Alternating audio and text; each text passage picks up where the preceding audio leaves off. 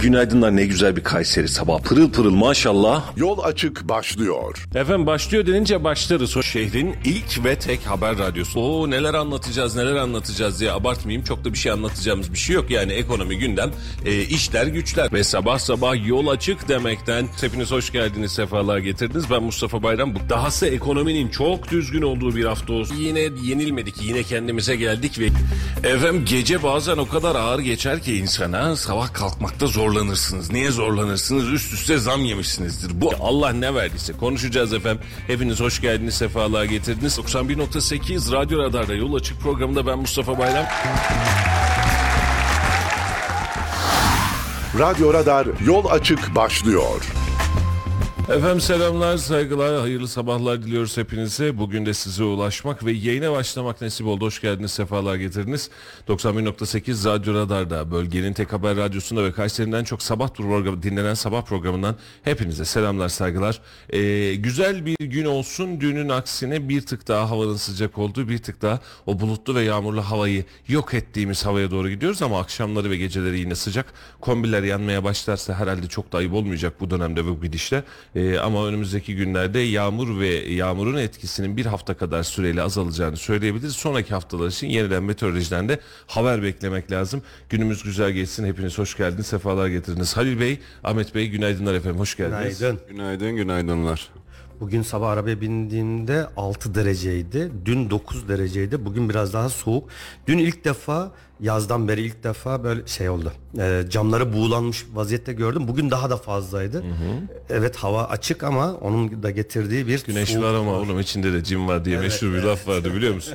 İş ona doğru dönüyor. Ee, soğuk bir havamız var ama e, beraberinde de önümüzdeki bir hafta 10 gün boyunca en azından bildiğimiz kadarıyla güneşli bir süreç devam etmiş olacak. Yağmurdan birazcık uzaklaşmış oluşacağız gibi en azından bunun bilgisini vermiş olalım. Ama tabii ki mevsim mevsimliğini yapacak, kış kışlığını, sonbahar sonbaharlığını yapacak ki e, insan da mahsul de yetişsin. Yoksa diğer türlü sürekli yazda sürekli kaçta bizim bitki örtümüz buna çok fazla tahammül edemiyor. Geçen yılda ilk karı gördüğümüzde Ocak ayına geliyordu hemen hemen.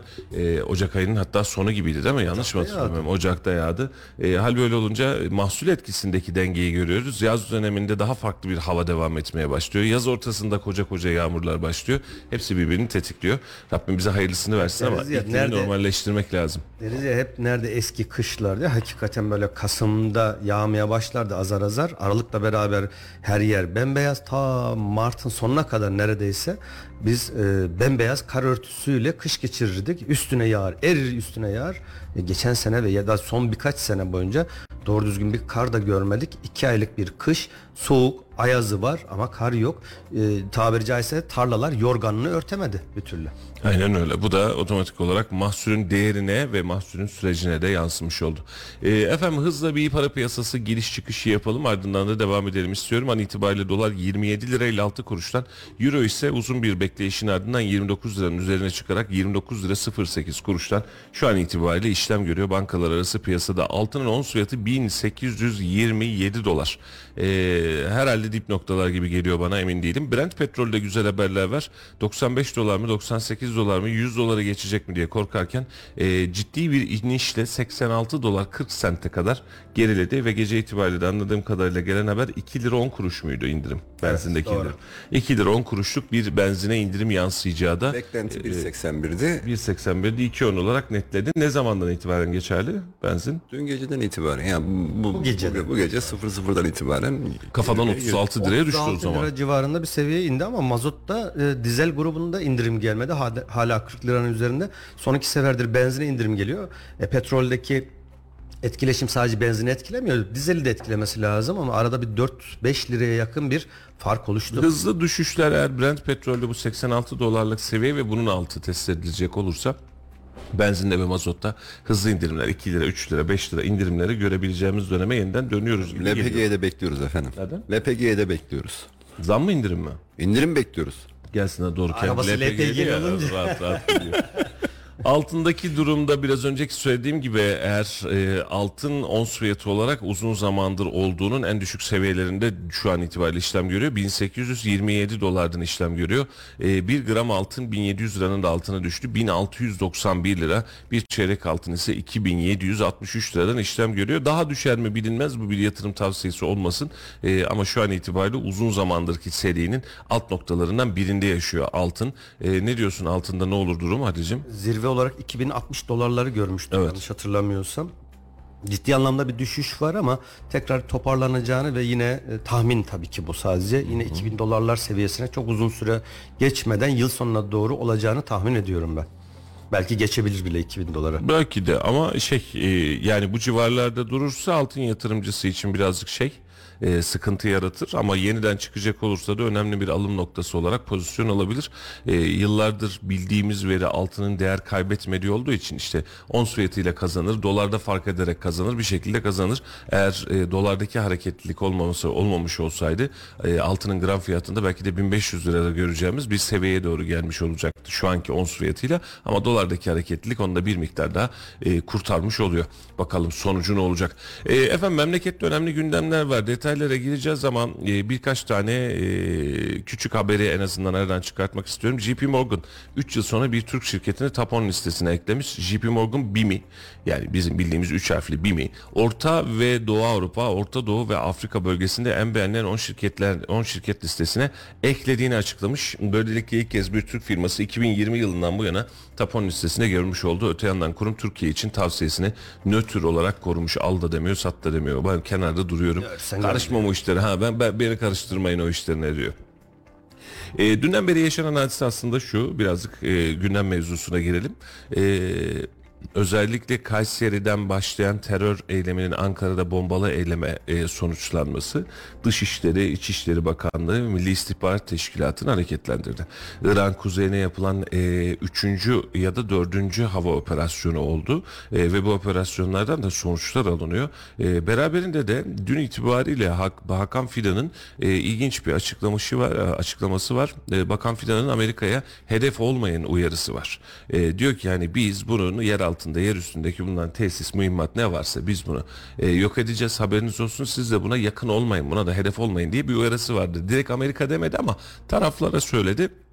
Bu uyarının ardından da İran kuzeyinin 3. hava, hava harekatı da gerçekleşmiş.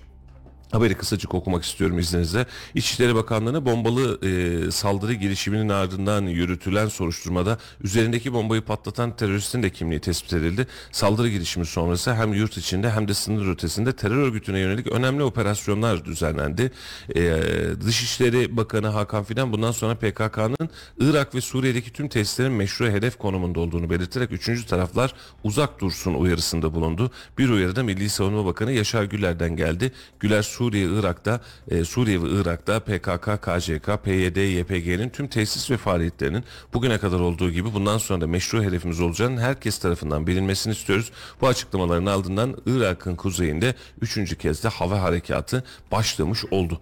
E, ha- hedef olmayın diyerek aslında orada başka bir e, süreçte başlatılmış oldu ama şu anda da Amerika'nın orada çok da hedef olası yok. Amerika'dan da buradan bir açıklama gelmiş hava harekatı sonrasında. Amerika'daki bombalı saldırı, Ankara'daki bombalı saldırı girişiminin ardından Türkiye'nin İran kuzeyinde başlattığı hava harekatına ilişkin Amerika'dan açıklama geldi. Amerikan Dışişleri Bakanlığı Sözcüsü terör örgütü olarak tanımladıkları PKK'ya karşı mücadelede NATO müttefiki Türkiye'nin yanında kararlılıkla durduklarını belirtirken YPG konusunda ise yorum yapmaktan kaçındı. Evet binlerce tır hatta on binlerce tır silah yardımı yapıyor zaten uzun zamandır kaç yıldır. E Şimdi ha PYD ha PKK hem ha e, bir sürü işte KCK bir sürü farklı farklı isimler var. E, oradaki petrol e, rafinerilerini de zaten birlikte İşletiyorlar. işletiyorlar. Birlikte yönetiyorlar tabiri caizse. Ee, dün beşli bir koalisyonla birlikte bir toplantı yapıldı. İçişleri Bakanlığı, Dışişleri Bakanlığı, Milli Savunma Bakanlığı gibi bakanlıklar yapıldı. birlikte bir toplantı yapıldı ve dedi ki ben önemli bir açıklamaydı. Onların bulunduğu her yer benim hedefimdir. Üçüncü taraflar olmasın. Kime laf? Birinci derecede zaten Amerika Birleşik Devletleri. Sonrasında Rusya. Ama sonrasında da Rusya ve Fransa'da geliyor. Evet. Aynı zamanda İngiltere sonrasında geliyor. Ee, ciddi bir mesaj. Arkasına durulur mu ne kadar nasıl bir reaksiyon alınacak? Zaten herhalde birkaç gün içerisinde göreceğiz. Ee, etrafında bulunmayın diyor. Sizin askerlerinizde diyor kaybetmek istemiyorsanız orada bulunmayın. Ben diyor tabiri caizse anasını ağlatacağım diyor oralara. İnşallah da öyle olur. Daha ilginç olan da şuydu. e, dün CHP Genel Başkanı'ndan ve İYİ Parti Genel Başkanı'ndan bir açıklama geldi. Detaylarda fark ettiniz mi bilmiyorum. Özellikle Dışişleri Bakan şey e, İçişleri Bakanlığı konusunda kararlı duruşu e, operasyon örgütlerle e, örgütleri operasyonlarla yok etmesi özellikle uyuşturucu üzerine gitmesi ve kararlı duruşu sebebiyle tebrik ettiler. İçişleri Bakanı'na. Yani ilginç bir tavırla bir teşekkürdü. Ben yani ne oluyor filan dedim. Aslında hadise birazcık şu anki İçişleri Bakanı'nı göndermeye çalışan kulisle alakalı bir e, herhalde yordamdı. Hatta dün Meral Akşener'in açıklamasını da şuradan bulabilirsem de onu da paylaşayım size. Meral Akşener açıklamasında birileri de diyor bunları yemeye çalışıyor. Buradaki hedefiniz acaba diyor şey mi? Ee, bundan sonraki hedefiniz de şey mi sıçrayacak diyor. Hakan Fidan'a mı sıçrayacak diyor. Böyle enteresan ilginç bir açıklama vardı işin içerisinde ve e, yaklaşımlar da e, evet şurada göstereyim. Meral Akşener ne demiş? Uzunca bir süredir alışılagelenin aksine süreci ciddiyet ve şeffaflıkla yürüten İçişleri Bakanı Sayın Ali, Ali Yerlikaya'ya milletimiz adına teşekkür ediyorum. Gerek bu süreçte gerekse de son dönemde Emniyet Teşkilatımızın suç örgütlerine karşı yürütmüş olduğu başarılı operasyonlar Sayın Bakan'ın kararlı bir duruş sergilediğini gösteriyor. Artık kendi kendini tüketen bir cadı kazanına düşen AK Parti bünyesinde dün Sayın Mehmet Şimşek'i bugün Sayın Ali Yerlikaya'ya hedef alanlar acaba yarın kime odaklanacak? Sıradaki şanslı yarışmacı acaba kim olacak? Yoksa Dışişleri Bakanı Sayın Hakan Fidan mı? Açıklama böyle. Ne dersiniz? Nasıl buldunuz? Göz mü kırpıyor acaba? Ee, zannetmiyorum şey de yapmış. Ben şu an onu bulamayacağım. Nereden gördüğümü hatırlamıyorum ama Kılıçdaroğlu'nun da benzeri bir açıklaması var. E, Şeffaf yönetimi sebebiyle yok çok çok doğal da uzun olan zamandır alışmadığımız bir hadise. olması bizim. gereken bu. Daha önce bir ismini hatırlayamadım. CHP milletvekili ne diyordu? AK Parti dünyanın en iyi işini de yapsa biz muhalif olacağız. Bizim işimiz bu gibi bir söylem var. E, bir de muhalif olacaksın da her şeyde muhalif olunmaz ki. Milli güvenlik konuları olan Türkiye'yi, milleti, vatanı, bayrağı temsil eden her konuda doğru olanı muhalefette olsan, en radikal partide olsan desteklemek senin en doğal e, Olması boynunun gerekeni borcu bu. olması gereken bu. Ha iç işlerinde ya da bir takım yatırım kararlarında sen eleştir. Amacında bu zaten bulunma sebebin bu. Ama sen memleketi ilgilendiren bir konuda hele hele milli güvenlikle alakalı konuda da e şimdi sadece muhalefetim diye ona da karşı gelmek zaten doğru değil. E, vatandaş da bunu biliyor farkında. Doğru olanı yapmışlar. İnşallah da o birlik beraberlik duygusu devam eder. Ee, ben bunun bir birlik beraberlik duygusu olduğu kanaatinde değilim onu söyleyeyim baştan. Bu bir aslında mesaj. E, mesajda şunu diyor, e, sizin yeni İçişleri Bakanınız özellikle uyuşturucu baronlarına karşı e, ve beraberinde suç örgütlerine karşı çok net bir e, faaliyet içerisinde ve bunu şeffaflıkla yürütüyor. Kamuoyuyla da bunu şeffaflıkla paylaşıyor. E, ve 4-5 tane çete üzerinde, suç örgütü üzerinde de çok yoğun bir baskı oluşturdu. E, kamuoyunun önünde açık açık söylenmese de daha önceki dönemde özellikle Süleyman Soylu dönemiyle beraber bu örgütlere imtiyazlar verildiği göz kırpıldığı iması ve algısı vardı. Şu an itibariyle bunu kestiği için ve buraya odaklı bir harekat gerçekleştirmiş olduğu için aslında Ali Yerlikaya üzerinden e, hükümete de bir teşekkür var. Yani sadece bakana değil sonuçta Bakan Bey de e, bu işi hükümetin ya da daha doğrusu Tayyip Erdoğan'ın bilgisi dışında ben kafama göre takılıyorum diyerek yapmıyor. İlginç bir çözülme süreci daha yaşayacağız. Aslında şu an itibariyle kayıtlara böyle geçmeyecek belki ama e, paralel devlet yapılanması gibi ikinci bir FETÖ operasyonu gibi e, bir çözülme operasyonu, suç örgütleriyle ayrışma operasyonu da yaşayacağız gibi geliyor. Ben bu mesajları da birazcık böyle hissediyorum işin açıkçası. Ahmet Bey siz ne diyorsunuz bu konuda? Valla bayram değil seyran değil. Yani muhalefet e, asıl muhalif olması gereken konularla ilgili uzun süredir bir sessizliğini koruyordu. Ama bu konuda e, yapması gerçekten manidar. Bana çok manidar geldi bu yaptıkları. Yani ben çok şeyi böyle görmüyorum. Şimdi muhalefet çok buldum. aktif Şunu da söyleyeyim lütfen yorumunu unutma abi. Kılıçdaroğlu'ndan İçişleri Bakanı Ali Yerlikaya mesajı kendisini arayıp tebrik ettim demiş. Ya işte e, böyle uygulanan bir muhalefet çok aktif olmayan böyle ses çıkmayan bir muhalefet çok ma- mesaj gönderiyorlar bence. Çok manidar bir açıklama yapmışlar. Ben öyle düşünüyorum açıkçası. Ba- Bana birazcık öyle gibi gelmedi. Biz e, muha- şeyin e, muhalefetin uykuda olduğunu biz buradan böyle kabul ediyoruz ve görüyoruz bu ayrı bir hadise ama muhalefet kendi içerisinde bu ara çok hareketli. Bir tanesi kurultaya kongreye hazırlanıyor. Bir tanesi e, Türkiye genelinde aday çıkartmaya hazırlanıyor. İçeride kendi ekiplerini, kendi kadrolarını tetiklemeye, hareketlendirmeye çalışıyorlar. Onlar kendi içlerinde uyku içerisinde değil ama e, çok özür diliyorum bu bir e, birden ürktüm. Reklam sesi geldi bilgisayarda açık olunca. E, buradaki süreci e, onların uykusu olarak değil ben birazcık daha şimdi Kılıçdaroğlu ne demiş? Grup toplantısında Ankara'daki bombalı saldırı girişimi hakkında değerlendirmelerde bulunmuş. Kılıçdaroğlu İçişleri Bakanı Ali Yerlikaya ile konuştuğunu belirterek kendisini arayıp bilgi aldım. İçişleri Bakanı'nın uyuşturucu baronları ve çetelerle mücadelesi üzerinden tebrik ettim. Bunun özellikle altını çizmek isterim diyor. Ya yapılan yapılan doğru bir hareket. Yani ona bir şey demiyorum. Yani yaptıkları doğru bir hareket. İçişleri Bakanlığı'nın e, çalışmalarını da destekliyorum. Onlar da doğru bir hareket de e, ne bileyim yani artık şey konuşmaya başlamıştık hatırlarsanız e, iktidar kendi muhalefetliğini olmaya başladığı bir dönem içerisinde yaşamaya başlamıştık. Yani buradaki bu çıkış bana biraz mesaj gibi geldi. Biraz manidar geldi. Yoksa e, yaptıklarının yanlış olduğunu söylemiyorum. Yani öyle anlaşılmasın. Yaptıkları Muhalefetin doğru. destek vermesi bizi şaşırtıyor değil mi? Huylandırıyor mu? Huylandırıyor. Bu, biz burada bir yanlış mı Hani yapıyoruz acaba? e, Allah rahmet eylesin. Turgut Özal'ın bir söylemi vardı e, kaç yıl önce 30 yıl öncesinde. Derdi ki ben herhangi bir proje herhangi bir yatırım kararı herhangi bir strateji kararı aldığım zaman ben bunu önce gazetecilere bir duyururum. Çıtlatırım. Onların yazıları bana karar verir. Eğer destekliyorlarsa yaptığımın yanlış olduğunu eğer karşı geliyorlarsa eleştiriyorlarsa karşısında duruyorlarsa yaptığımın doğru olduğunu anlarım gibi bir O zaman Ali söylemi. Yerlikaya'yı görevden alalım biz. Ee, Ya da Mehmet Şimşek. Yok öyle bir manada söylemedim ama e, şimdi böyle bir gerçeklik var. Bu taraftan da bir destekleme var.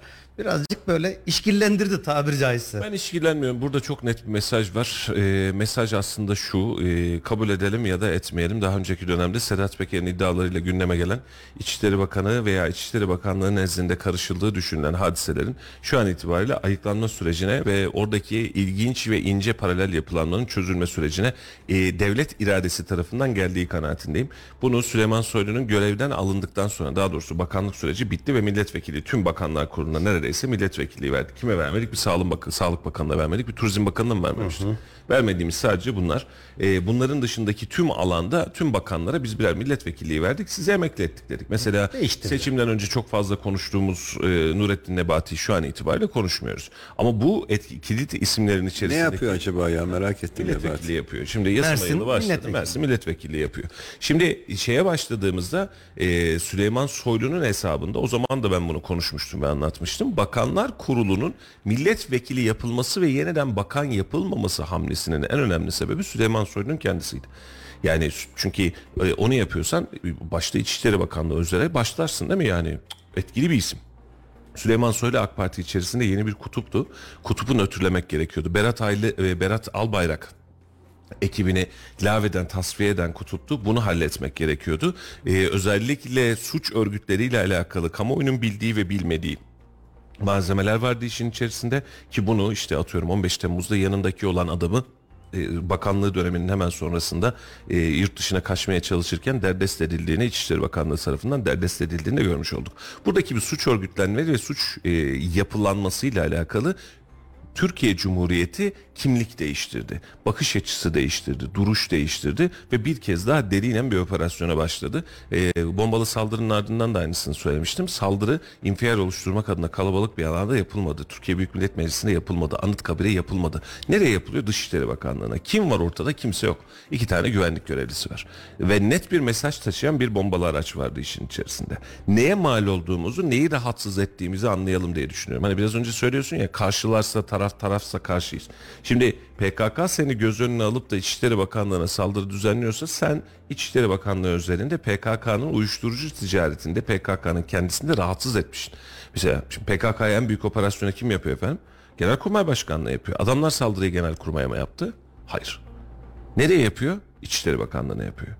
Şimdi buradaki mesaj ve bunun tonu ve CHP liderinin de Kemal Kılıçdaroğlu'nun da İyi Parti lideri Meral Akşener'in de yapmış olduğu açıklama ve oradan bence yakışıklı, şık.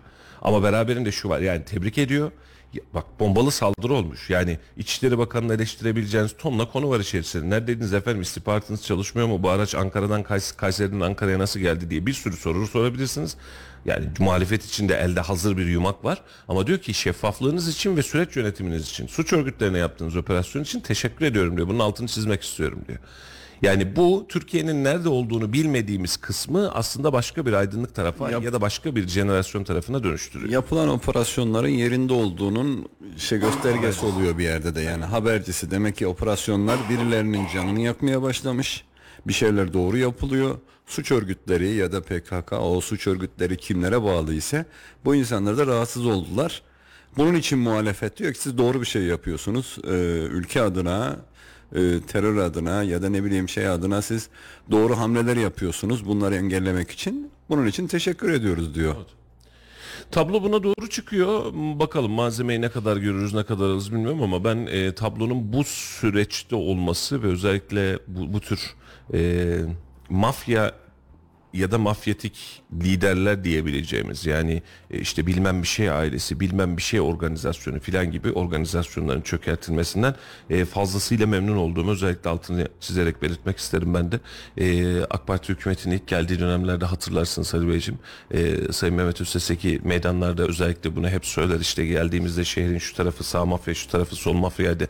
Parkların her birinde bunları işletiyordu. Biz bunları buradan çıkarttık bu hale getirdik diye tespit doğru mu? Doğru. Yani o dönem itibariyle mafyaları ya e, aldık ya da iş adamı yaptık. Ya da siyasetten bir yerlerden yaptık. Yani o mafyacılık oynayanları mafya kültürünü e, AK Parti hükümetinin geldiği 2002 döneminden bu tarafa çok ciddi anlamda yol almıştık. Yani elimizde mafyamız neredeyse kalmamış gibiydi doğru mu?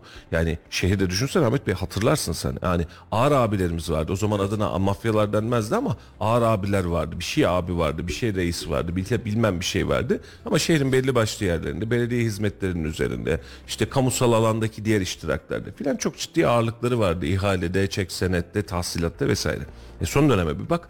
Hani Kayseri'de bir vatandaş şunu diyebilir mi? Ben normal esnafım kardeşim bana haraç kesmeye geldiler filan. Bak bunları bir dahi yok ettiğimiz o sürece bir tarafa yani ihale konusunda çok şeydi. Yani ihale sokulmazlar, kapının önünde kavga çıkar, dö- dayak yerler, ihaleden uzaklaştırılırlar.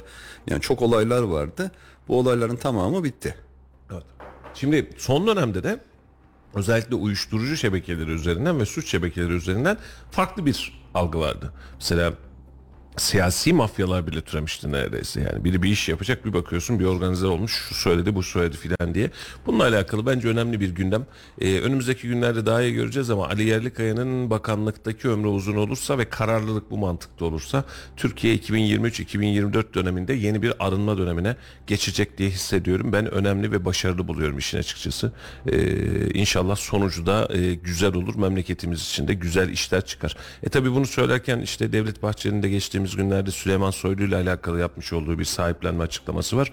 Bunu da başka bir yere koymak lazım. Yani orada bir Süleyman Soylu sahiplenmesi var. Burada bir Ali Halef Selef meselesine döndü iş. Ali Yerlikaya e, gerçeği var. Şimdi hangisini alacağız? Süleyman Soylu'yu da bu kadar itibarsızlaştırmayın mı diyeceğiz yoksa yeniden bir yere mi e, koyalım diyeceğiz. Orası da ayrı bir muamma ama e, bu çatışma e, daha doğrusu bu süreç AK Parti ile MHP arasındaki çizgileri ufak tefek kaymalara sebep olabilir. Çünkü MHP bu konuda bir açıklama yaptı. Süleyman Soylu ile alakalı AK Parti cenahından bununla alakalı hiçbir cevap gelmedi bildiğim kadarıyla. Gözümüzde de gö- çarpan görünen bir duyum. Şimdi insanlar yaptıkları iş ya da görevleri gereği e, karşı tarafla çok yakın e, temaslarda veya tanışıklığı çok fazla olabilir. Örnek vereyim.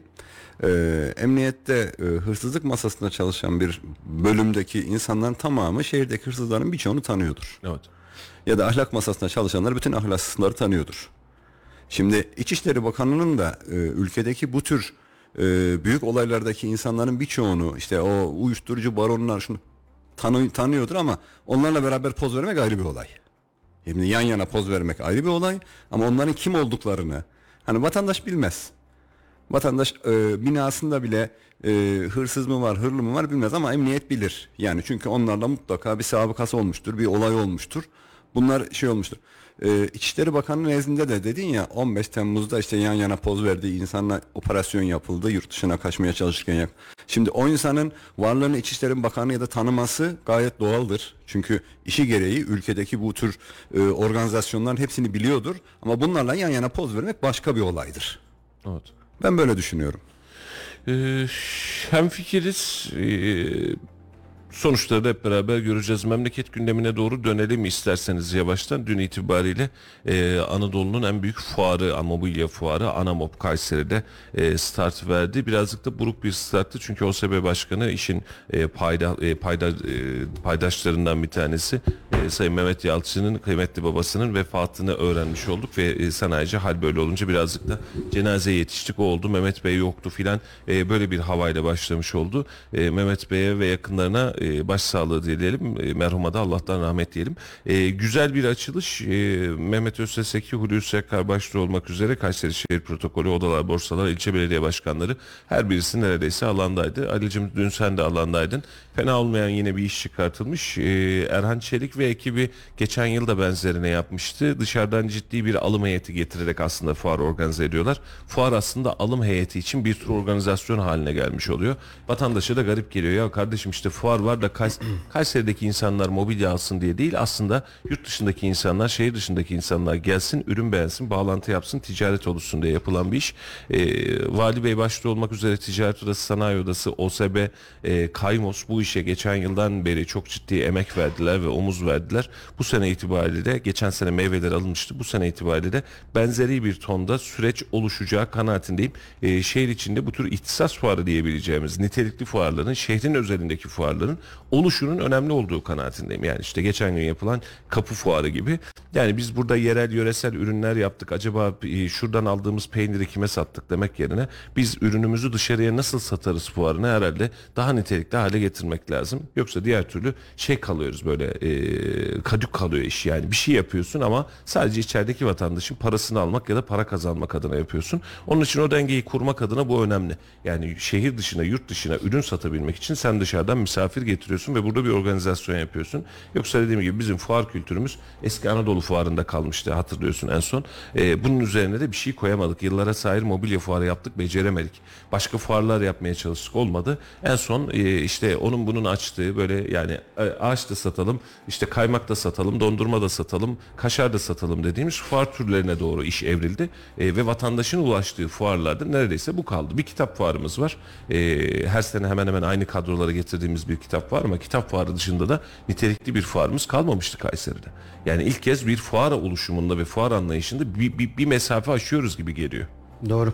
E, dün fuar alanındaydım. Sadece ben başka bir açıdan bakmak istiyorum. Şimdi fuar dediğimiz zaman mobilya fuarı işte geçtiğimiz haftalarda Çelik Kapı fuarı vardı.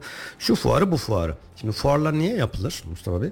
Bir dediğin gibi e, yeni alıcıları kendine çekmek için yurt içi veya yurt dışı. İki, senin mevcuttaki bayilerini bir araya getirme davetiyelerle onlarla bir arada olma. Evet. İlişkileri daha iyi tutma. 3. Yeni çıkardığın ARGE ürünleri özellikle ARGE'deki yeni modelleri henüz seri üretime geçmeden önce gelenlerin tepkilerini ölçme bir anlamda anket çalışmasıyla beraber bu ürün tutar mı tutmaz mı diye görüş alabilmek. Sonrasında da yeni bayilerle ulaşmak ve mevcut bayilerle de arayı daha iyi tutmak. Bir anlamda da yurt içinde de e, mevcut bayilere de hali hazırdaki mevcut bayilere de yeni bağlantılar kurmak e, ve hepsi de Kayseri'de olduğu için fabrikada e, tekrar misafir olarak gelen kişileri ağırlayarak fabrikayı bir anlamda gezdirmek ve oradaki üretim hatlarıyla birlikte yeniden tanıtmak. Şimdi fuar dediğimiz zaman bir sürü açılımı var. Bunlar laf olsun diye yapılmıyor.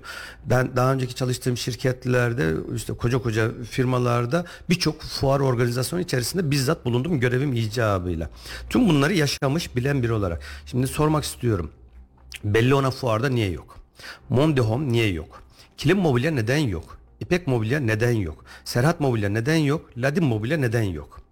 Bunun gibi olmayan büyük firmalar var. Niye yok bunlar? Şimdi mutlaka fuar organizasyonu yapan arkadaşlar onlara da e, bu bilgileri geçtiler. Evet. Şimdi onların burada olmaması ya benim satışa ihtiyacım yok beni zaten tanıyan tanıyor bilen biliyor.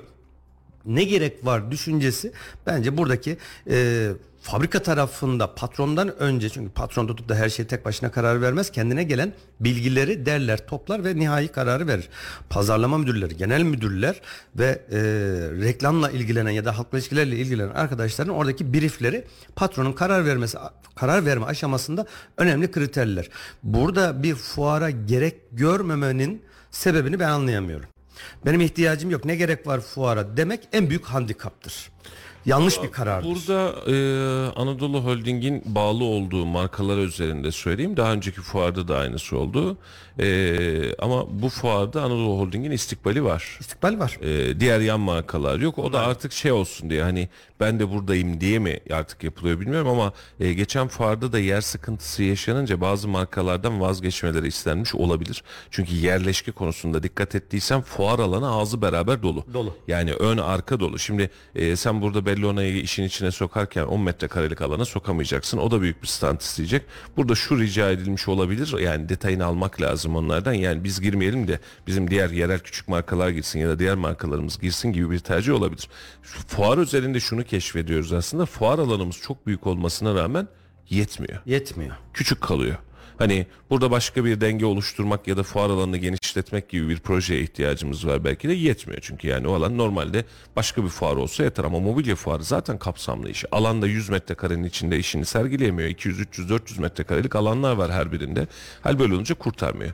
Eksiklerimizden bir tanesi e, belki de alan buna çok müsait değil. İstanbul fuarında biliyorsun her birinin ikinci katı olur.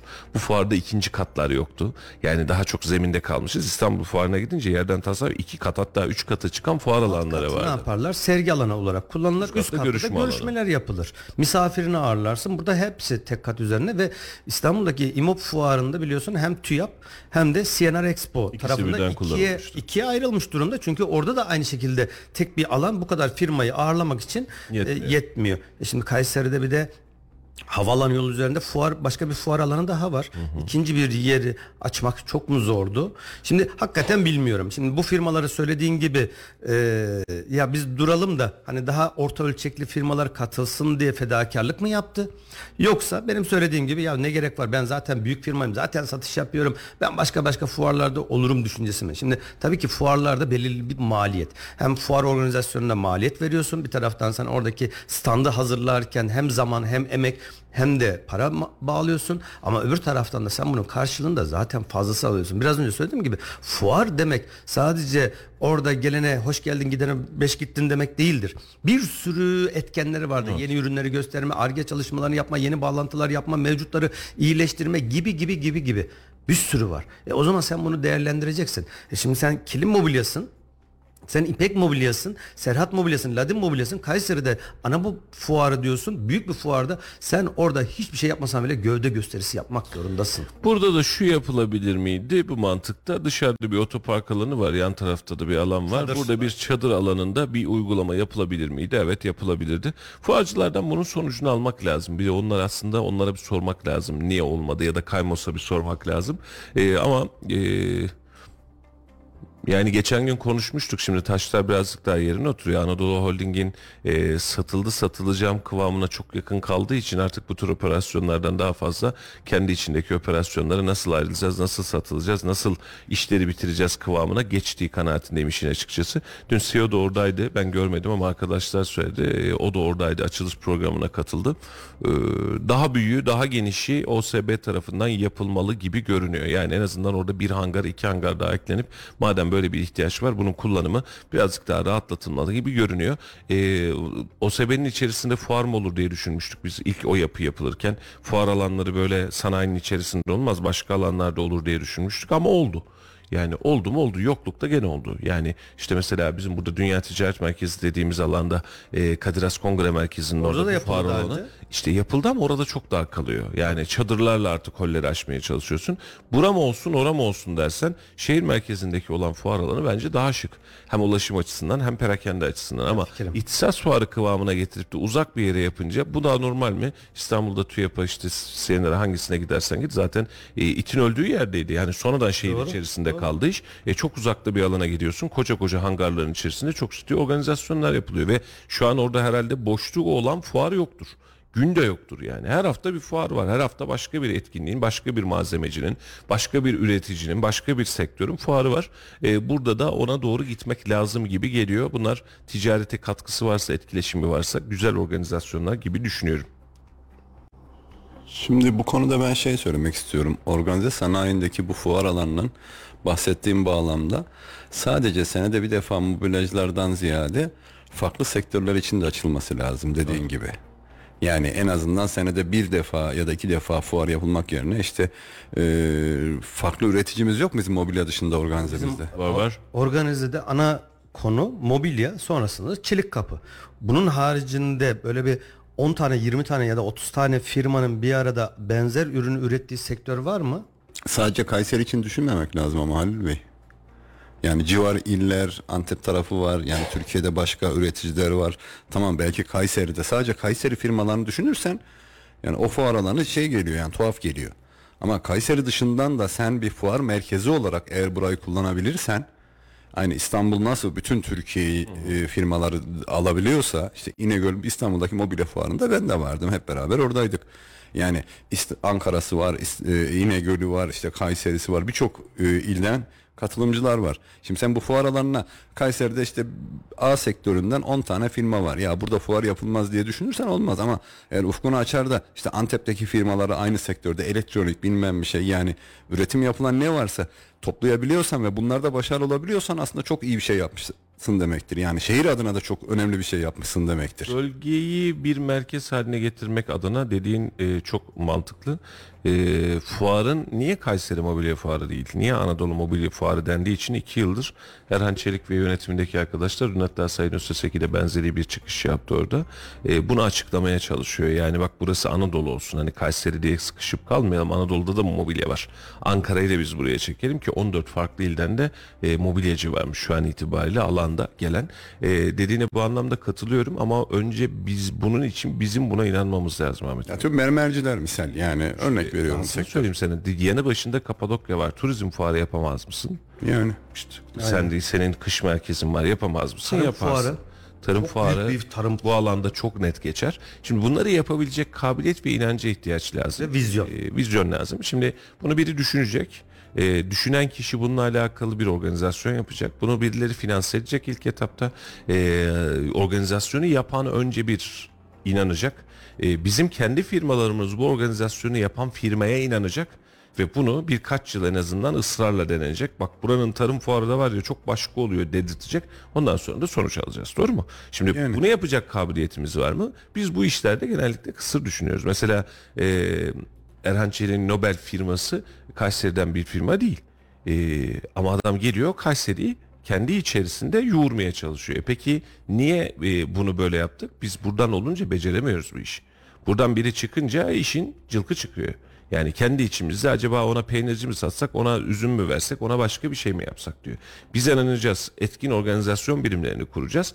Ülke inanacak, bunun tanıtımını güzel yapacağız. O zaman dediğin çok çok makul. Dün Mehmet Özteseki de aynısını dedi hatta. Evet dedi yani bu saatten sonra biz bölge için bir şey yapacaksak bu saatten sonra kullanacağımız etkinliklerin içerisine Anadolu demek lazım. Niye? Anadolu'da ben bir merkezim demek istiyorsan Buna mecbursun. Yoksa Kayseri der kalırsın. Hatta daha küçük, küçültürsün. İşte Koca Sinan bir şey fuarı, Talas bilmem bir şey fuarı haline kadar da kendi içinde küçültmeye Biraz başlarsın. önce söylediğim hani e, işte kilim mobilya neden yok, ladin mobilya neden yok sorusunun bir başka versiyonu da şu. Anadolu e, mantığında çevre illere de Antep'teki üreticiyi, Tokat'taki, Sivas'taki, Ankara'daki, Konya'daki üreticileri buraya getirmek istiyorsan Kayseri'nin büyüklerinin de bu fuarda yer alması onlara da ayrı bir teşviktir. Tabii canım. Orta ölçekli firma der ki ya kilim mobilya burada, istikbal burada, e, ladin mobilya burada. Bunların bayileri tüm Türkiye'deki bayileri gelecek. Hazır oraya gelmişken benim standımı da mutlaka ziyaret ederler. Ya oradan ben acaba iki tane bayi ya da ürünümü satacak başka bayiler bulabilir miyimle beraber o insanların da firmaların da fi- fuara katılmasını sağlar. Bakın şimdi kilim mobilya ya ben oraya geleyim de bana benim bayiler oraya mı kaçacak?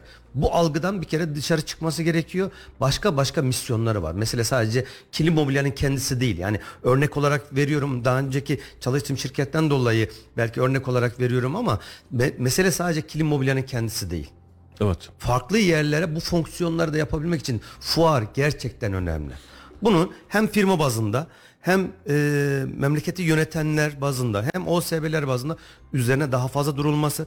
E, mesela Konya bu konuda tarım fuarı konusunda ve tarım makineleri konusunda ciddi fuarlar yapıyor. Bunu niye Kayseri çekemiyoruz? Ve söylediğin gibi mevcut fuar alanı yetmiyorsa daha büyüğünü yapalım. Kocaman kocaman yapalım. Ya daha küçük ve daha küçük emtiaların olduğu. Şimdi burada mobilya ile başlanmış. e, geniş bir alan oluşturulmuş. Ama işte e, Dünya Ticaret Merkezi. Dünya Ticaret Merkezi dediğin zaman benim aklıma üç tane şey geliyor. Bir, tarım fuarını biliyoruz. İki, kitap fuarını biliyoruz. Bir de köy pazarına dönmüş yöresel ürünler. Onu da zırt pırt yapıyorlar zaten ne halt olduğu belli değil. Gittiğimiz zaman da bir sefer iki sefer gittim. Yani dışarıda bulduğun ürünler zaten birçok bölgede yöresel ürünler satan yerlerimiz var. Yani bizim bu mahallede de var. Hemen hemen her mahallede yöresel ürünler satan yerler var.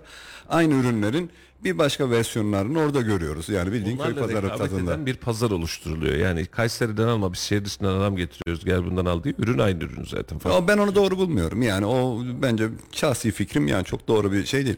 E, orada e, orası da değerlendirilmeli. Çok daha fazla değerlendirilmeli bence. Yani daha küçük bir alan tamam kabul ediyorum. Böyle büyük belki mobilya fuarı için olmayacak bir alan ama e, tarım fuarında koca koca işte e, traktörler şunlar bunlar bir şekilde yan taraflarına diziliyor. O oluyor. Onun dışında da birçok fuar olmalı. Evet. Yani halkı daha aktif yok çünkü organize sanayindeki yapılan bu fuar e, şeye yönelik değil. Yani perakende dediğimiz işte Kayseri'deki insanların fuar varmış gidelim gezelim diyebilecekleri çok bir yer değil. Yani daha çok Hedef yurt de o dışı değil ve- zaten. Hedef de o değil. Ama onun için de bir şeyler yapılmalı diye düşünüyorum ben.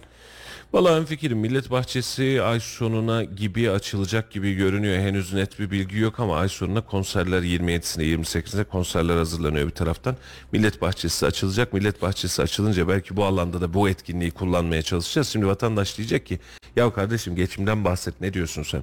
Hani emekli geçinemez. Şimdi emeklinin de çalışanın da geçinebilmesi daha fazla ücret alabilmesi daha rahat yaşayabilmesi için şehrin de bir cazibe merkezi haline gelmesi gerekiyor. Yani oradaki yaşanan fuar sadece birinin cebine girecek para birinin cebinden çıkacak para değil. Şehrin ticaretini şehrin toplam katma değerini değiştirecek bir para. O anlamda eee eksikliklerimiz e, adam boyunu geçti. Önceki niteliklerimizi de çok ciddi kaybettik.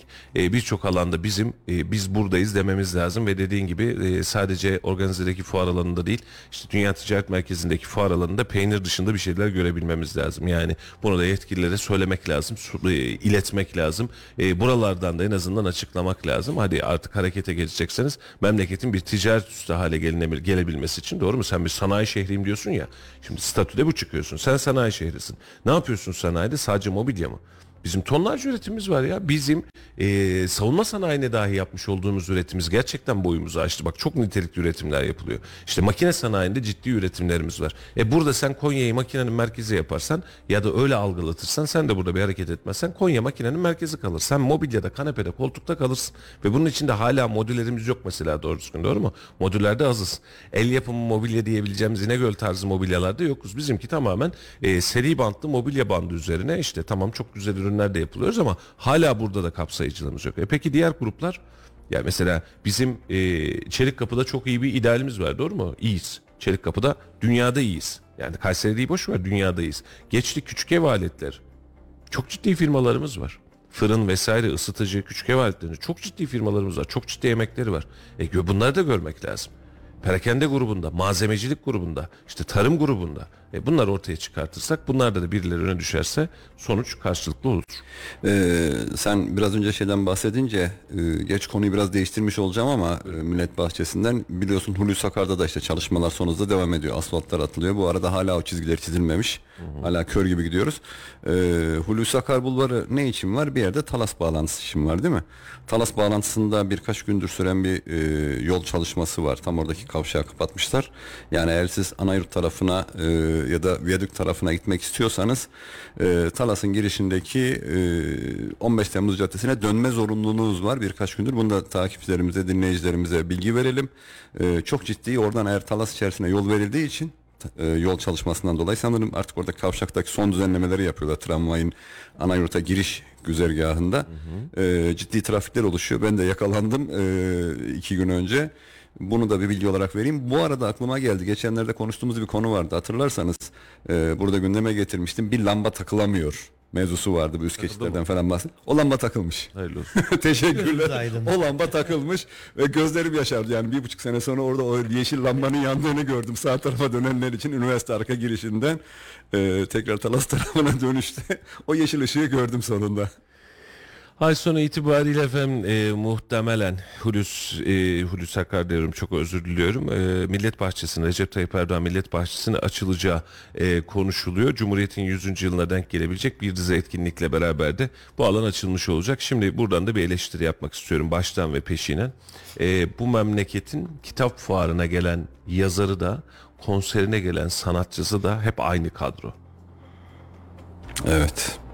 Şimdi ne yapıyoruz efendim biz diye düşünüyorum. Mesela bakıyorum e, şu bizim Abdurrahman Uzun muydu neydi? Evet. Şimdi Kombileri açtıran mı? kombileri açtıran. Bu adam yazar mı? Değil. Ne yapar bu adam? Sosyal Program medya yapıyor. Sosyal medyada program yapıyor. Kitap fuarına kaç yıldır getiriyoruz bu adamı ya? Sebep? Bilmiyorum ki. Kombi Co- co- aç coşturuyor herhalde mi? milleti. Yani bu parayı niye ödüyoruz onu da çözmüş değilim. Gerçekten çözmüş değilim. Yani sinirimi asabımı bozuyor benim. Kıskanıyoruz mu?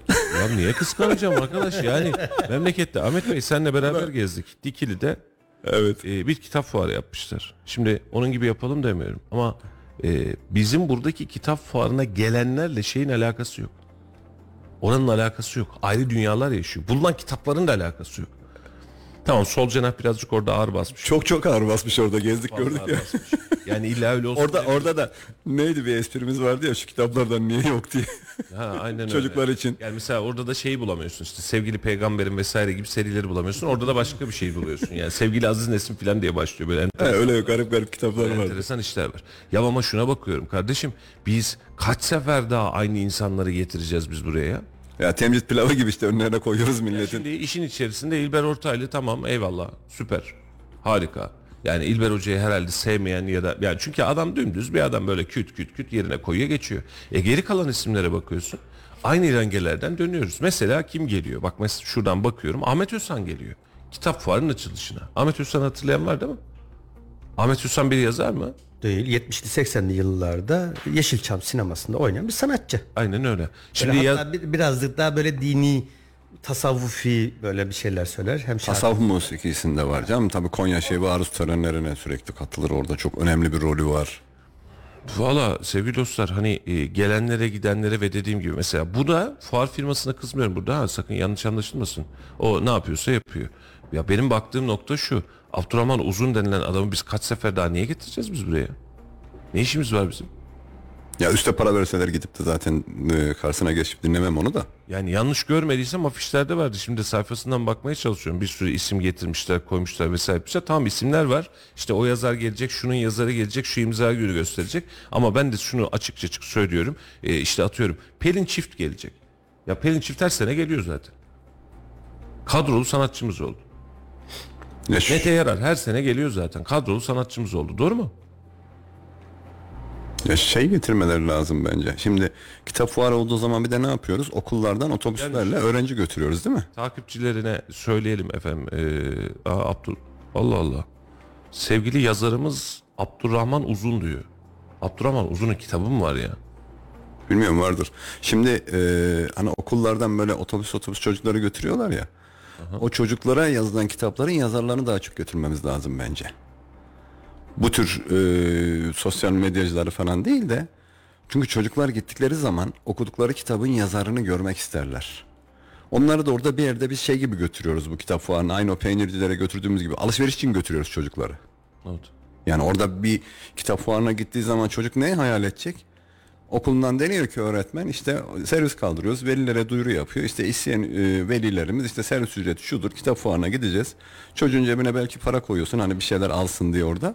E, çocuk gittiği zaman okuduğu kitapların yazarlarını görmek ister. Bence o çocukları orada böyle alana salıp da alanda gezdirmek yerine o çocukların kitap yazarlarıyla sevdikleri o kitapların yazarlarıyla buluşmaları, onlarla e, canlı olarak görmeleri lazım. Bence hedef burada bu olmalı. Ben bu arada sözümü geri alıyorum. Abdurrahman Uzun bildiğin yazarmış ya. Yazar mıyım? Sözlerim eksik kalır beni kalbimden dinle diye bir kitap yazmış. Eskaza. Bir tane mi yazmış? Vallahi bilmiyorum. İyi, iyi. Adamın kitabı varmış yani. Şimdi günahını almışız adam.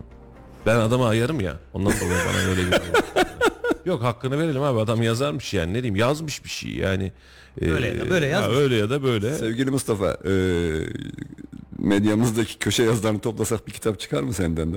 Yok ya bizden bizden olmaz abi ya. Yo yo ya hazır yazdığın köşe, köşe yazılarını bir kitap haline getirsin. Net söyleyeceğim. Hani kimse kusuruma bakmasın. Taraf değilsen, şak şakçı değilsen, bunları öpüp yalayıp koklayıp zirvelere çıkartmıyorsan, insanlara ütopik gelen kavramlarla kitaplar ya da videolar hazırlamıyorsan, iki cenah içinde söylüyorum, üç cenah içinde söylüyorum, dört cenah bak tüm gruplar için aynı. Senin bir hükmün esamen yok. Ne kadar güzelleme yapıyorsun o kadar varsın. Ve şu an itibariyle gelen kadrolar üzerinde de aynısını görmüş oluyoruz. İşte Mete Yarar yine var. Yani fix. İşte e, şeyler olsun Alişan Kapaklıkaya yine var. Fix. Hani geliyor gidiyor geliyor gidiyor devam ediyor ve bunlar da artık sabit kadrolar olmaya başladı. E, kimmiş mesela? İşte Ahmet Şimşirgil yine var. Fix. Her biri aynısından devam ediyor. Mesela Ayşe Böhürleri bile yazmışlar. Ayşe Böhürler de yazılı olarak geliyormuş haricen 13-14 Ekim'de. Ee, böyle bir mantıkta bir kitap fuarı düzenleniyor. Memlekete hayırlı olsun. Rengi monoton, e, afişleri de öyle zaten. Rengi monoton olan bir e, kitap fuarına yeniden hazırlanıyoruz. Kötüsü mü olur? Yok yapılsın. Yapılanın kötüsü olmuyor ama çok çok daha nitelikli hale getirmek elimizde. Daha da çeşitlendirmek, daha farklı gruplarda e, yazarları getirebilmek, sadece belirli bir ideolojiye savunan yazarların dışında farklı ideolojilerde e, yazan yazarları da getirmek gerekiyor sanırım. Bu memlekette herkes yaşıyor. İşte çok öyle düşünmüyoruz. Siyasi tarafına bakıyoruz, edebi tarafına bakıyoruz, popülarite tarafına bakıyoruz ve tabiri caizse de işte e, ya net söyleyeyim hadi ya partiye ne kadar yakın, bize ne kadar yakın, hükümete ne kadar yakın buna bakıyoruz. Anladın mı? Yani baktığımız hadise sadece bu ton. Hani bunun dışındakiler e popülarite de zaten Yok sonlara sayıyoruz ya. Onun dışındaki insanları da yok saymak geliyor bu. öyle. Var. Büyük bir saygısızlık yani bu şehirde diğer yaşayan insanları. Dikili'deki yapılan fuar ne kadar tek taraflıysa Tabii, tabii. buradaki yapılan Tabii fuarda tabii, tek tabii, taraflı. Her ikisi de yanlış. İkisinin ortası lazım bize. Onu söylüyorum. Anladın? İkisi biraz de ondan, lazım. Biraz ondan lazım. Tabii. Şimdi İzmir'de bir kitap fuarına gidiyorsun bambaşka bir dünya var. Kayseri'ye geliyorsun bambaşka bir dünya var. Ya kardeşim ben okuyucuyum ona da bakayım buna da bakayım değil mi mesela? Hani gözümün önünde yok öyle bir dünya yok. Ve etkinliği yapıyorsun dostlar alışverişte görsün. Ortaya hareket çıkartıyorsun. Yarın bir günde çıkacağız. Ne, neyse ki mobilya fuarında bu yapılmıyor yani sadece ticaret için yurt dışı bağlantıları çok fazla olduğu için mobilya fuarında bu bize yakın bu bizden uzak bu, bu, e, siyaset şey var. değil. Şimdi Yani. e, aynı konuyla alakalı farklı bir pencereden bakayım. Yazarlar geliyor. Tamam. Ellerine sağlık. Ciddi de bir emek var. Tamam. Maliyet var. Tamam. Kayseri bürokrasisi tamamı orada. Vatandaşlar da geliyor. Yazarlar geldiklerinde oradaki e, konferans salonu gibi ya da toplantı salonu gibi yerlerde de söyleşileri yapıyorlar. Gayet güzel. Ama bir bakıyorsun bizim boy boy afişlerde gösterdiğimiz yazarları orada bir 20 dakika ya da yarım saat söyleşi yaparken dinleyen 100 kişiyi geçmiyor. Evet. Nasıl olacak? Normalde kapıda kuyruk olması lazım değil mi? İnsanların alana sığmaması lazım. Bunu ilginç isimlerde yaşıyoruz. Mesela İlber Ortaylı'yı 100 kişilik salonda falan tutamazsın. Hayranı çok. Hem fikiriz. Ama diğer taraftakilerle alakalı bununla e, yani işte bir bakıyorsun yazarımız burada efendim diyor. Ben tanımıyorum ki adamı. Yani onun kitabını da zaten okumamışım. Kitle nere? Okuyan kitlemiz zaten az. Onun dediğin gibi karşısındaki kitle 50 kişi 100 kişi. Ben şu kitabı bir tane imzalatır mıyım diyor. Hatta bazen de biz yaşadın mı sen bilmiyorum ben yaşadım buradaki fuarda da yaşadım. Yazar seni çeviriyor çocuğunla fotoğraf çektiriyor sana bir kitap veriyor falan. Öyle alışıyoruz işe. Yani Oradaki yazarlık dediğin kisvenin içerisinde de şimdi bu Orhan Pamuk'u mu getiriyorsun kardeşim bana? Misal veriyorum. Anladın mı? İlber Ortaylı var bir tane işin içerisinde. İşte Abdurrahman Uzun'u sen yazar diye getiriyorsun. Adamın yazar Murat olduğunu ben yeni söyledim. Ya kitap imzalatmak için 3 3 yıl önce Erkan iş yeri işte çocukların kitapları, çocuk kitapları yazıyor. Ee, iki kere, üç kere gittim. En son otelinden getirttirdim imzalatmak için. O kadar rahatlık diyorsun yani. Ya ıı, gittim standta abi biraz önce gitti falan çocukla gidiyoruz böyle ıı, şehrin bir ucundan bir ucuna gidiyorsun. en son buldurdum arattım telefonla aradılar falan dedim bu kitap imzalanacak. yani onun için gidiyorsun bir yerde hani çocuk mutlu olsun diye sırf yani ıı, kitaplarını imzalasın yani onunla mutlu olsun diye. Ben burada kitap fuarında yetişkinlerden ziyade çocuklara yönelik daha çok şey olmasını istiyorum. Evet. Biraz önce de onu söyledim. Yani orada çocuklar için söyleşiler olmalı. Çocuklara daha ağırlık verilmeli. Vardır elbette bir şeyler ama ha, okullardan çocukları götürüyorsun ne için? Sadece alışveriş yapsınlar diye. Kırtasiye alışverişi Ya yapsın. işi, işi ticarete dökmesinler. Yani bu işin öbür boyutlarına daha ağırlık vermeleri lazım. Çünkü çocuk kitap fuarı dediği zaman şimdi 3 senedir işte okullardan gidiyor. Bu sene olduğu zaman ama yavrum işte geçen seneki aynı standlar, geçen seneki aynı kişiler. Elinde kitapların var mı? Var. Yeni kitap varsa ya sipariş etmiş almış oluyorsun.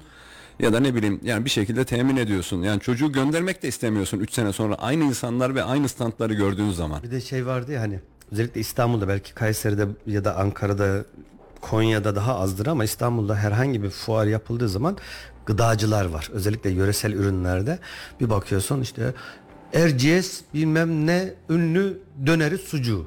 Aynı adam bir hafta sonra Çorum yapıyor. Çorum'la alakalı yöresel fuar yaptığı zaman Çorum'da işte Anitta orasının tarihi kişiliği ya da o bölge Anitta ünlü bilmem ne mantısı.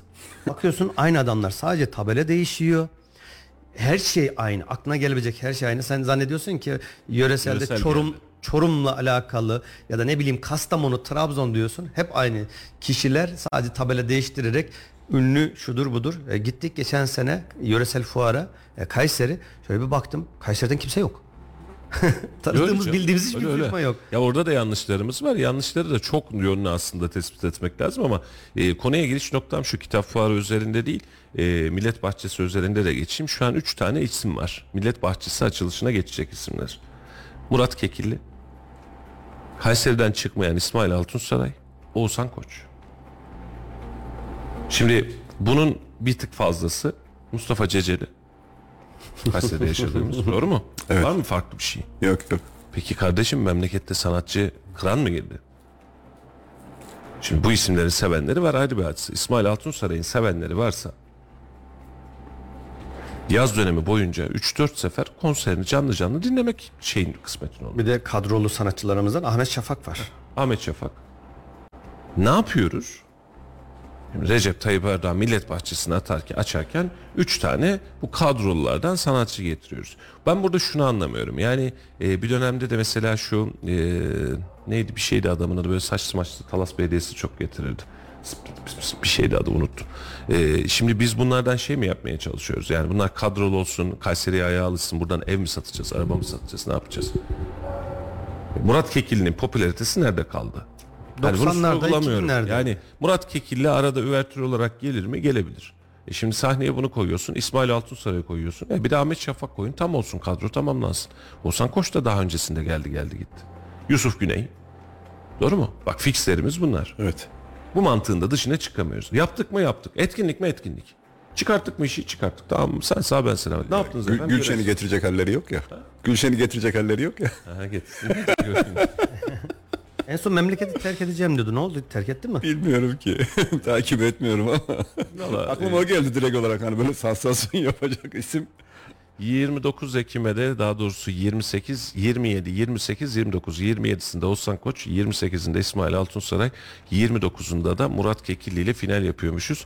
3 tane sanatçıyı getireceğiz. Millet Bahçesi'nde açmış olacağız. 3 günlük böyle festival tadında iş çıkartmış olacağız. Hadi hayırlı Bunlarla. olsun. Ne diyelim? Hayırlı olsun. Yok ben e, yani yorumu vatandaşa bırakıyorum. Ben sadece kendi düşündüğüm kısmıyla söylüyorum. Hani şu olsun diye de elimde bir talep yok. Yani işte Ahmet Bey gelsin Ali Bey. Yok öyle elimde bir talep yok. Ama bir iş yapıyorsanız aynısını aynısını her yıla sahip yeniden yapmanızın bir anlamı kalmıyor.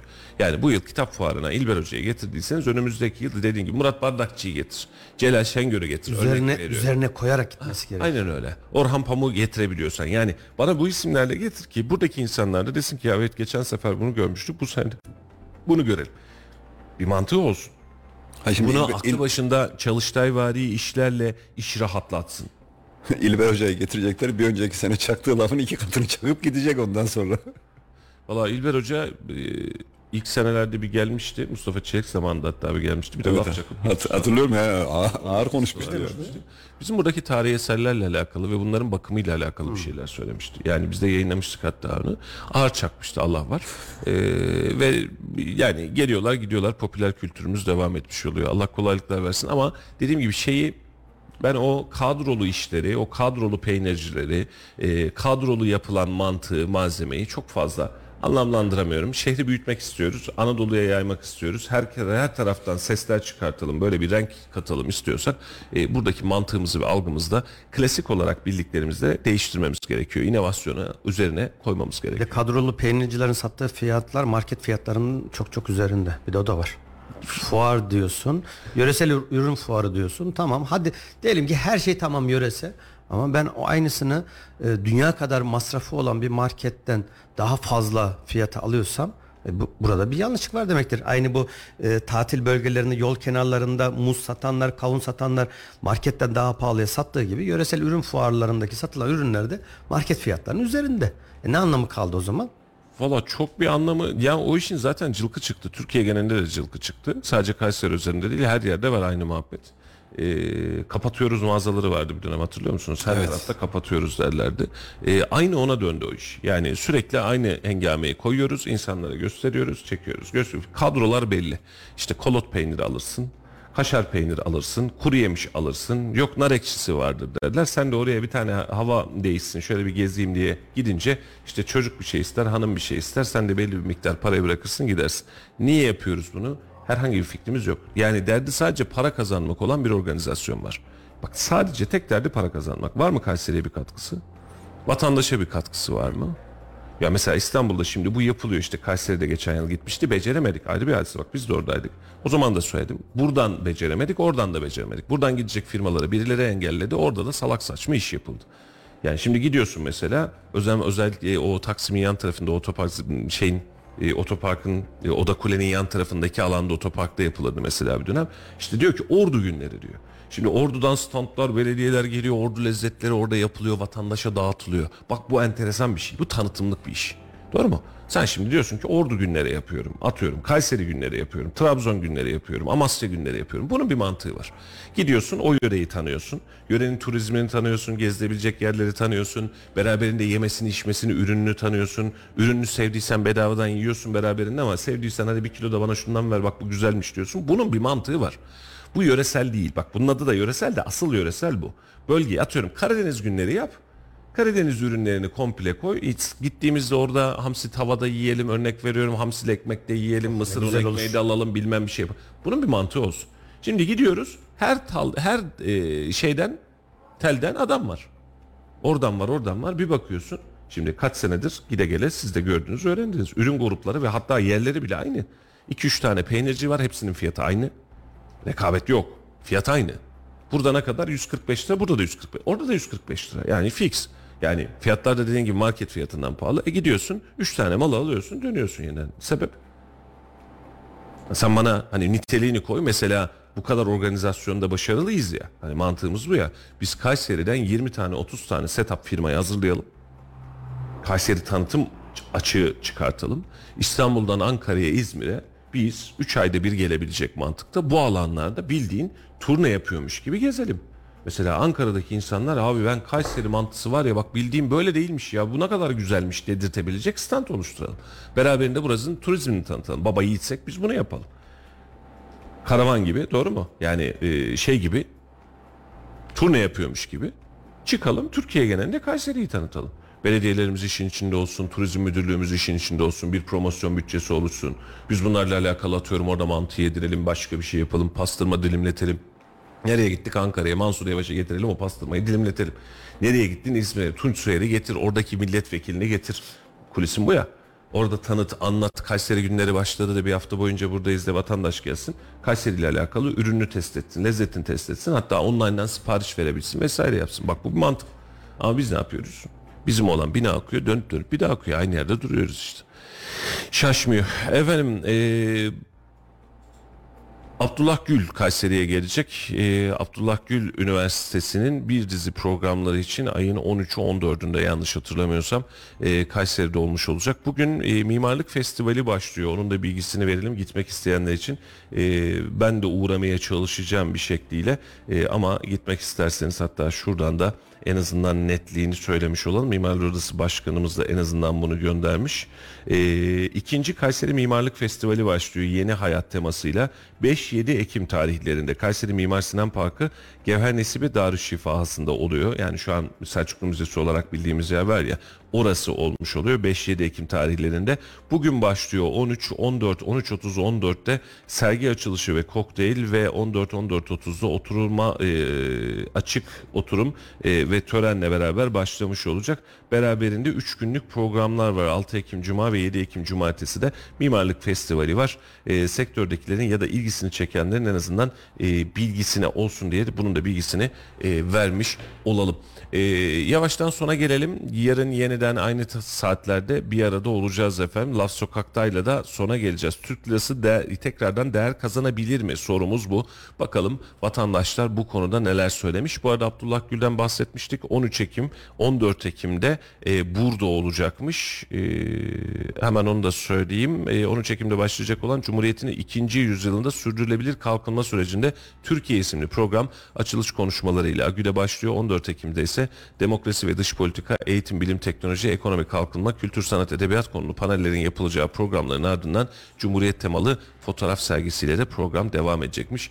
Bunun da bilgisini vermiş olalım. Laf Sokak'ta ile sizi baş başa bırakıyoruz. Yarın yine aynı saatlerde Allah'tan mani çıkmazsa bir arada olacağız efendim. Yarına kadar güzel haberler alacağımız günler olsun. Kendinize iyi bakın, esen kalın. Hoşçakalın. Hoşçakalın.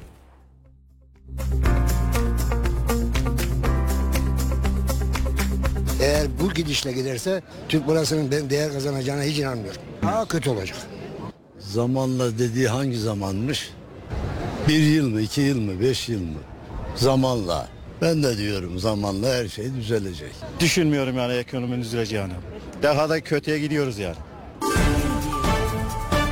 Merkez Bankası Başkanı Gaye Erkan, Türk lirası eski güçlü günlerine zamanla kavuşacak dedi. Alınacak önlemlerle Türk lirası tekrardan değer kazanabilir mi? Türk lirasının değer kazanacağını yani kazanması için de bu halkın çok çile çekmesi lazım. Halkın da çile çekecek durumu kalmadı yani. Daha kötü olacak. Hele şu seçim geçsin de bak daha kötü olacak.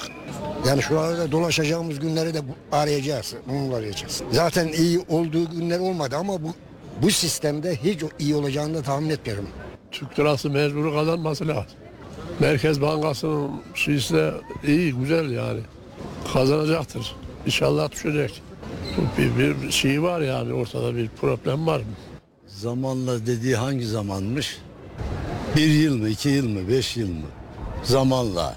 Ben de diyorum zamanla her şey düzelecek. Ama ne zaman? Artık uyutma politikasından vazgeçsinler. Ben Gaye Hanım'ın çok iyi çalıştığını tahmin ediyorum. Bakan Bey de, e, Maliye Bakanı da şu anda çok büyük gayretler gösteriyor bu Türk lirasının daha değer kazanması için. İnşallah yakın zamanda Türk lirası istenilen seviyeye gelecek diye düşünüyorum. Böyle 5-6 ay içinde veya gele, gelecek senenin ilk 6 ayında Türkiye daha iyi yere gelecek diye düşünüyorum. Çok zor abi bu gidişinden çok zor. Ekonomi yürüyor. Her gün mağazada zam geliyor. Her şeye mağazada gelince her şeye zam geliyor. Düşünmüyorum yani ekonominin düzeleceğini. Daha da kötüye gidiyoruz yani. Daha da kötüye gideceğimizi düşünüyorum yani. Her şeye zam gelince bizim aldığımız maaş bizlere zor yedi. Yetmiyor bile yani. Eskiden tek başıma yetiyordum aileme. Ama şimdi tek başıma çalıştığım zaman aileme yetemiyorum. Evime yetemiyorum yani. Zor diyor. Düşüncem zor. Yani bugünlerde e, durum iyiye gitmiyor gördüğüm kadarınca. Yani habire batağa gidiyoruz gibi görüyorum yani. Öyle devam eder kimse de düzeltemeyeceğini düşünüyorum yani. Türkiye'nin geleceğini görmüyorum. Bana göre kazanır. Faiz konusunda bir sıkıştırma yapılmıştı. Ee, normal bir şekilde faizler artmalı ki bana göre TL'ye dönüş olabilsin. Banka faizleri normal bir seviyeye gelmeli ki TL'ye dönüş olabilsin. Bana göre şu anki yapmış olduğu uygulama doğrudur. Yani şu anda bu kısa sürede olması zaten imkansız. Türk lirası zaten şu anda yerlerde. Türk lirasının değer kazanabilmesi için uzun bir yola ihtiyacımız var. Yani o Gaye Hanım'ın dünkü açıklamasını ben de okudum. 2026'ya öngörüyor ama bence daha uzun. Çok hızlı bir şekilde, ivedi bir şekilde çözümü daha hızlı almaları lazım. Türk lirası gittikçe eriyor, erimeye devam ediyor. Enflasyonla mücadele edilmediği sürece de edilecek. Çünkü bu faizlerin, bu yüksek faizlerin ve bu zamların önüne kimse geçemedi. Bir an evvel geçilmesi gerekiyor. Geçilmediği sürece buna dur demeleri imkansız. Her geçen gün gelen petrole zam, döviz olan şeysi yükselişleri bunları tetikliyor. Türk lirası da maalesef istedilen yerlerde değil yerlerde. Yerlerde hiç kimse de memnun değil şu anda Türk lirasından.